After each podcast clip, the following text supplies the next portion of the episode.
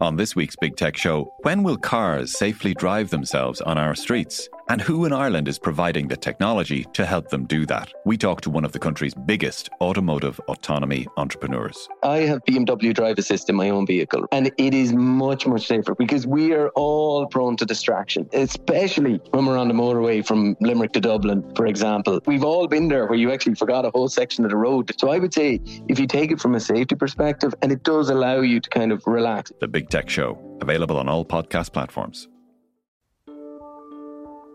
Seachtain an Indo as Gaelige.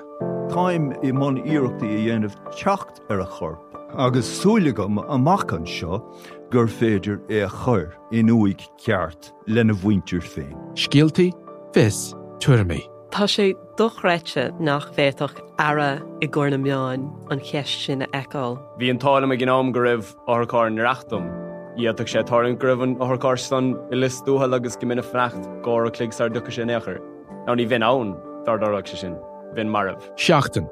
Find us on all the usual podcast platforms.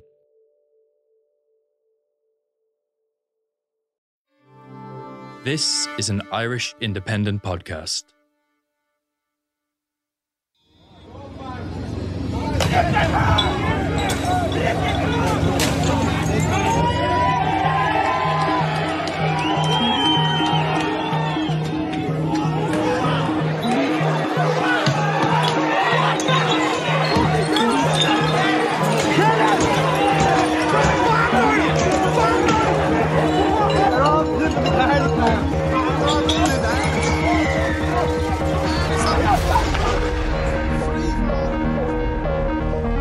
Today on the Indo Daily, is the far right headed for the ballot box in Ireland? There is this growing feeling which hard right parties thrive on that, that the elites have far too much sway and they don't care about ordinary people. The Black Thursday riots in Dublin city centre were the biggest flashpoint so far in the emergence of the far right in this country. I'd say within less than an hour after that break in news alert, there were calls from prominent figures within the anti-immigration movement to get people into into the city centre that evening and to mobilise people to fight back. But what is driving the growth of the far right across Europe? And what could be the consequences of its support at the ballot box? Even he couldn't believe the exit polls. 35 seats, he shouts. By this morning, it was 37. The far right populist who'd loomed large on the fringes, an MP for a quarter of a century, today sips champagne in Parliament. Geert Wilders' Freedom Party, or PVV, claiming a thumping victory in the Dutch general election.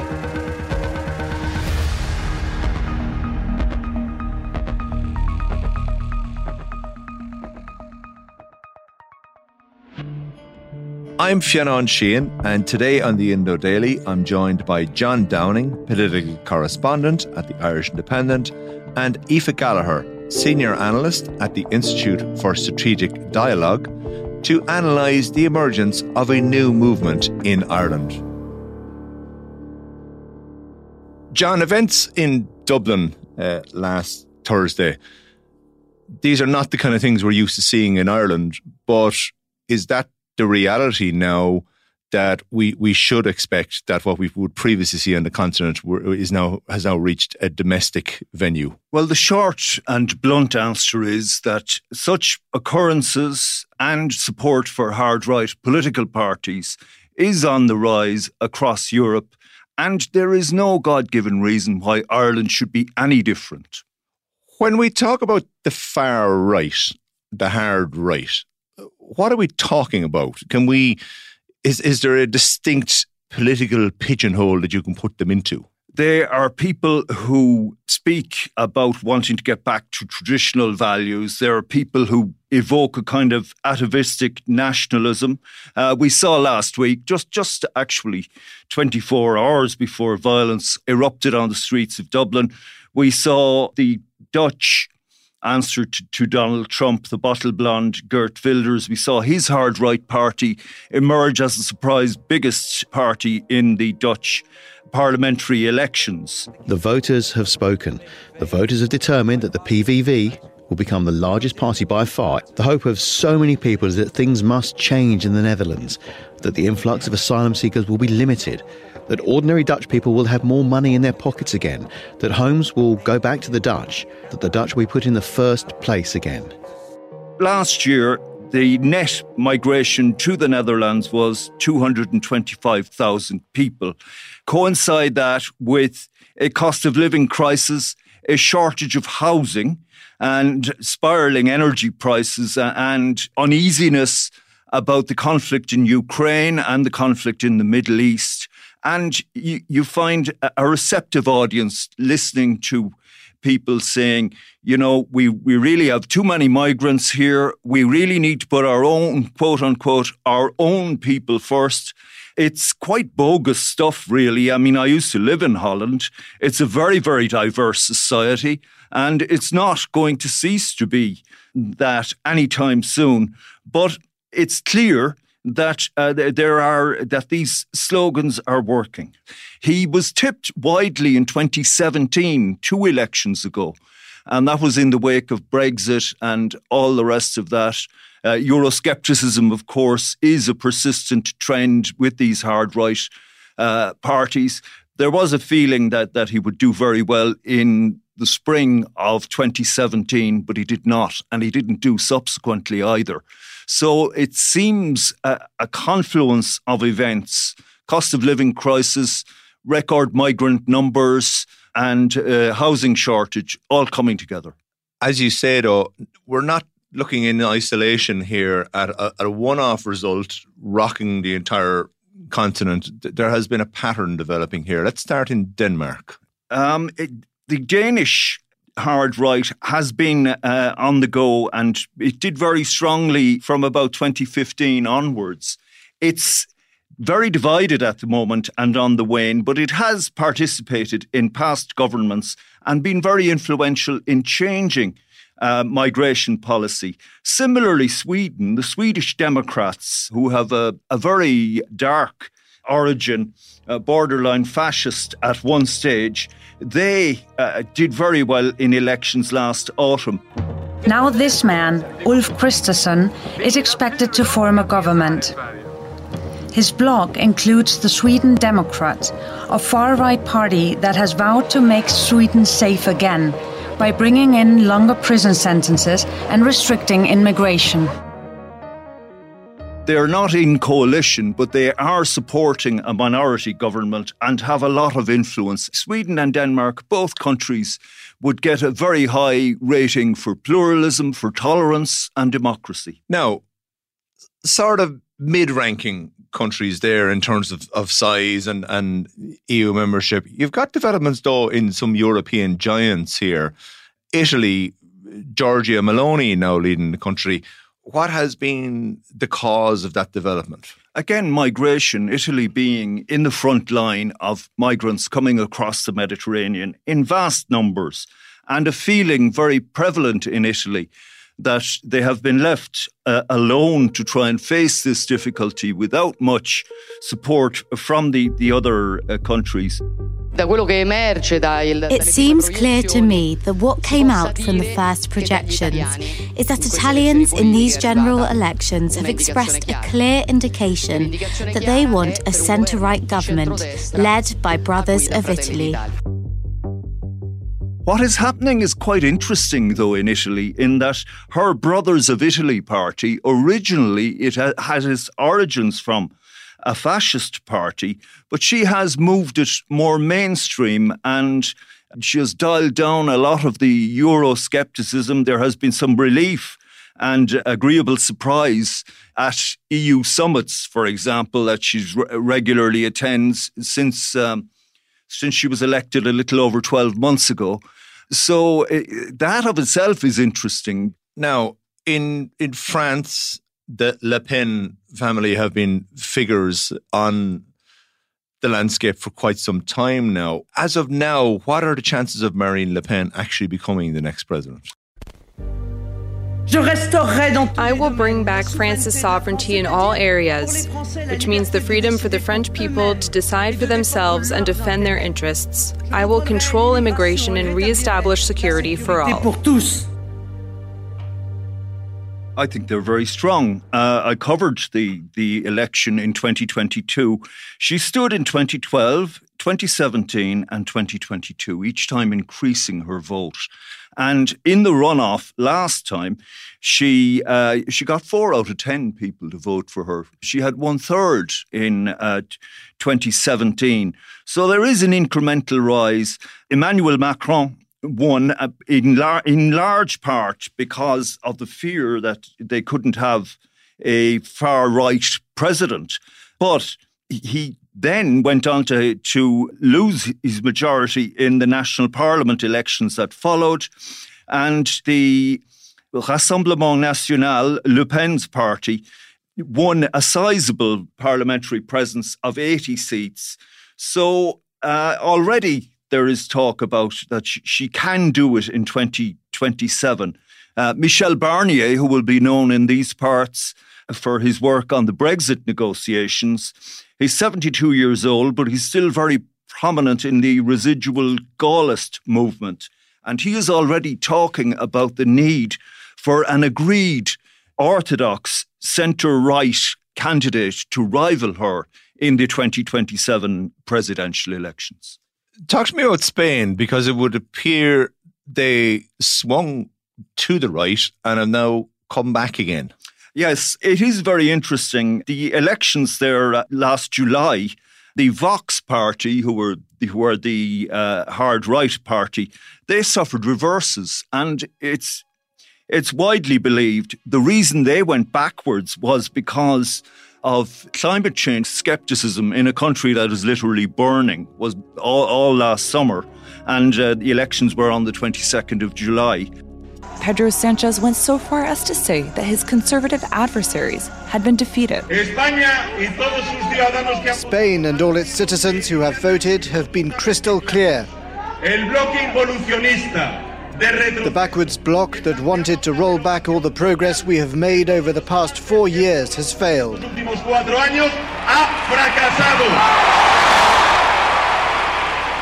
The other thing was a reversal of gender equality and gay rights. Uh, there was also a pretty stellar performance by Pedro Sanchez.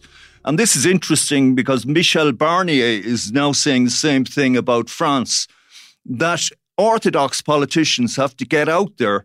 They have to work harder. They have to sell their message more strongly. They have to explain far more because there is this growing feeling which hard right parties thrive on that that the elites have far too much sway and they don't care about ordinary people. Are we ripe for the taking here in Ireland by uh, some form of, of organised right wing leader to come along and win substantial amounts of political support. There is no sign of, of any such thing on the horizon at time of speaking. But then again, there wasn't in many of the other countries that we've just discussed either, some relatively recently. So um, I, I do believe there there is space for hard right, yes.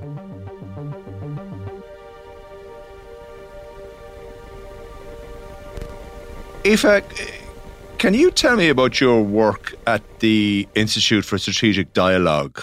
So ISD is a it's a global nonprofit, kind of generally working to push back against polarization and extremism and disinformation across the world. So we have people working in, in countries around the world with kind of expertise in all areas of extremism, the kind of entire spectrum of all those issue areas.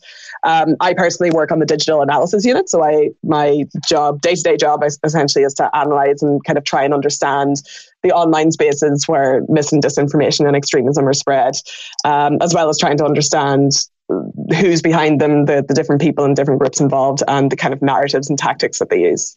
Tell me about the the report you published then in, in recent weeks. What did you find?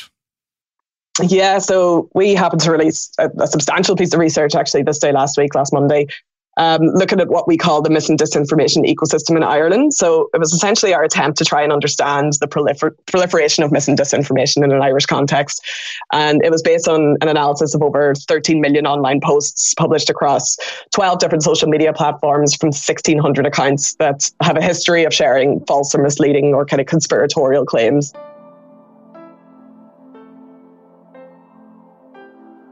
So one of the I suppose the top finding from that research is not just that the ecosystem has increased substantially in recent years, it's also that the people and groups associated with the far right are often the ones leading the charge when they are talking about different topics and, and also specifically in the spread of false information. And there's also quite substantial evidence that, you know, online rhetoric and falsehoods are being used to mobilize people offline, which we saw very, very clearly on Thursday as well.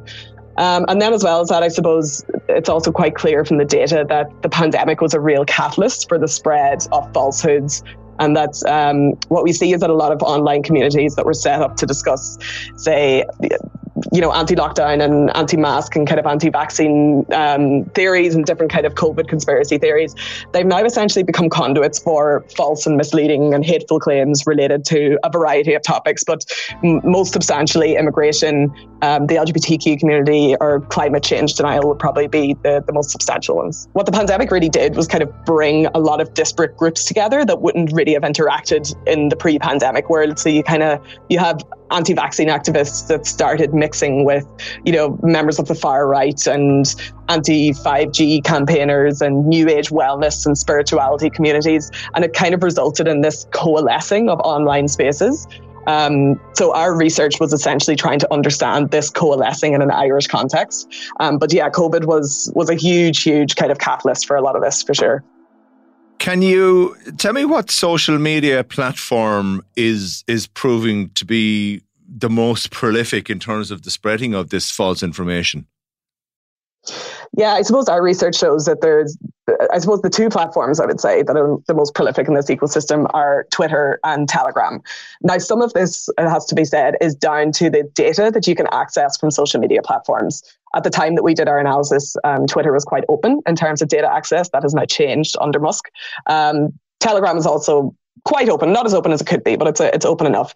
But then if you take a platform like TikTok, it's actually at this moment in time impossible to research anything on TikTok at scale. You know, any research is done manually. It's very labor intensive. Um, so without that data access on other platforms, we're really only getting a part of the story. And this is actually a major issue, just kind of more broadly in terms of this research. But really, I think, um, yeah, our research definitely shows that um, Twitter is a, a, huge player and Telegram is also, um, yeah, a major player in that world as well. And are you finding so that, that the far right are unquestionably using social media both for spreading of messaging and also for organizational purposes? Yeah, absolutely. I mean, if you look at this kind of online ecosystem, as we call it, in many ways, these kind of communities have created their own version of reality. You know, they have their their kind of alternative media sites that they kind of lean into and spread content from. These sites often kind of promote false or hateful information or conspiracy theories. They use, you know, online funding mechanisms to raise money for their causes. They have their own influencers. They have their own, you know, their own chat communities. So it really is kind of their own little space, I suppose, in the online world.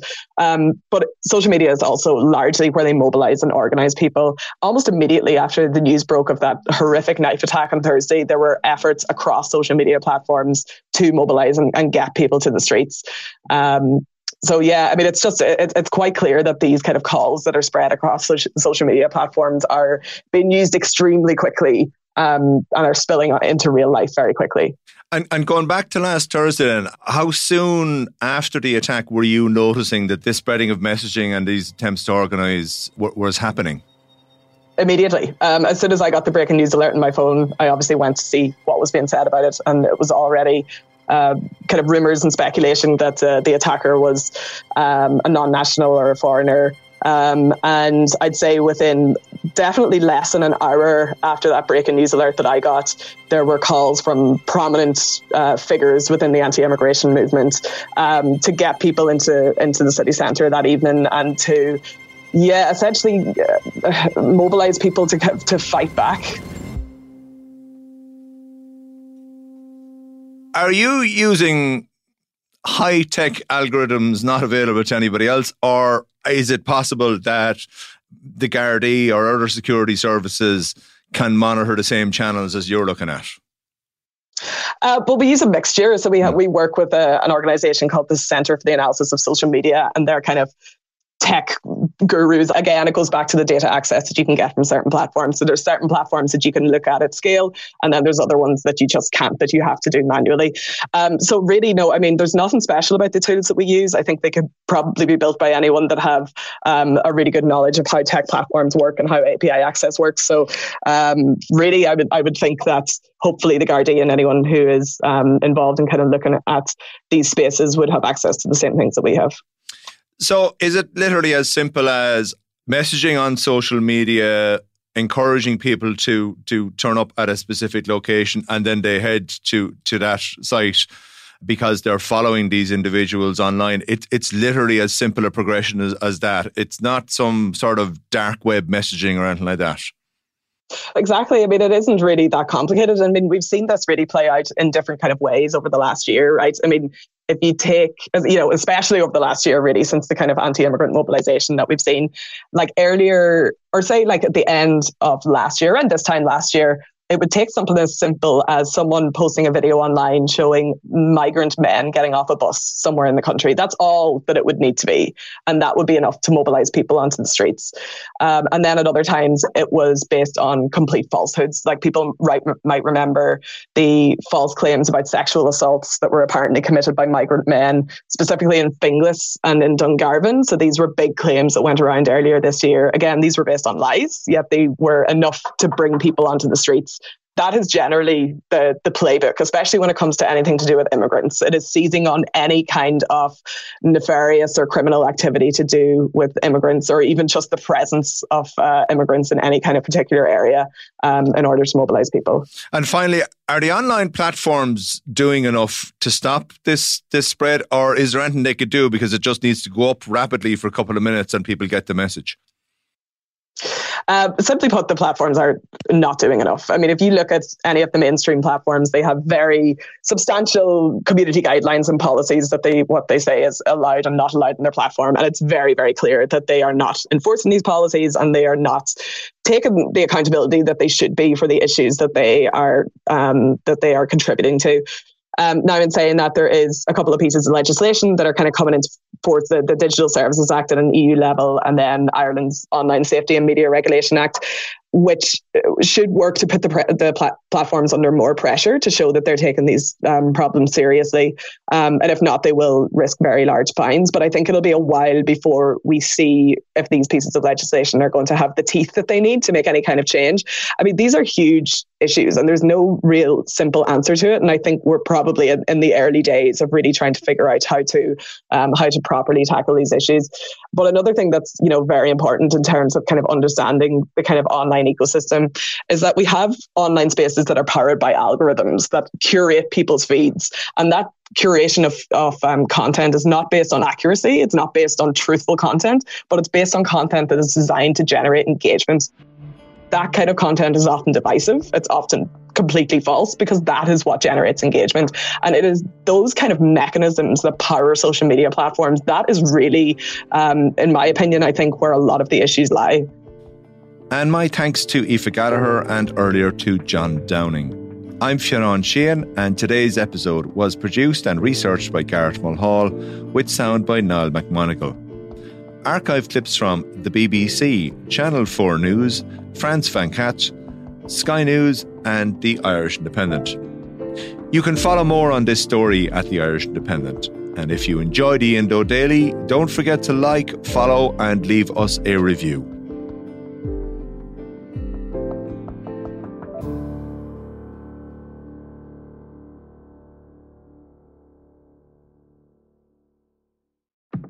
Remember, you can stay up to date on the latest news with the Irish Independent WhatsApp channel.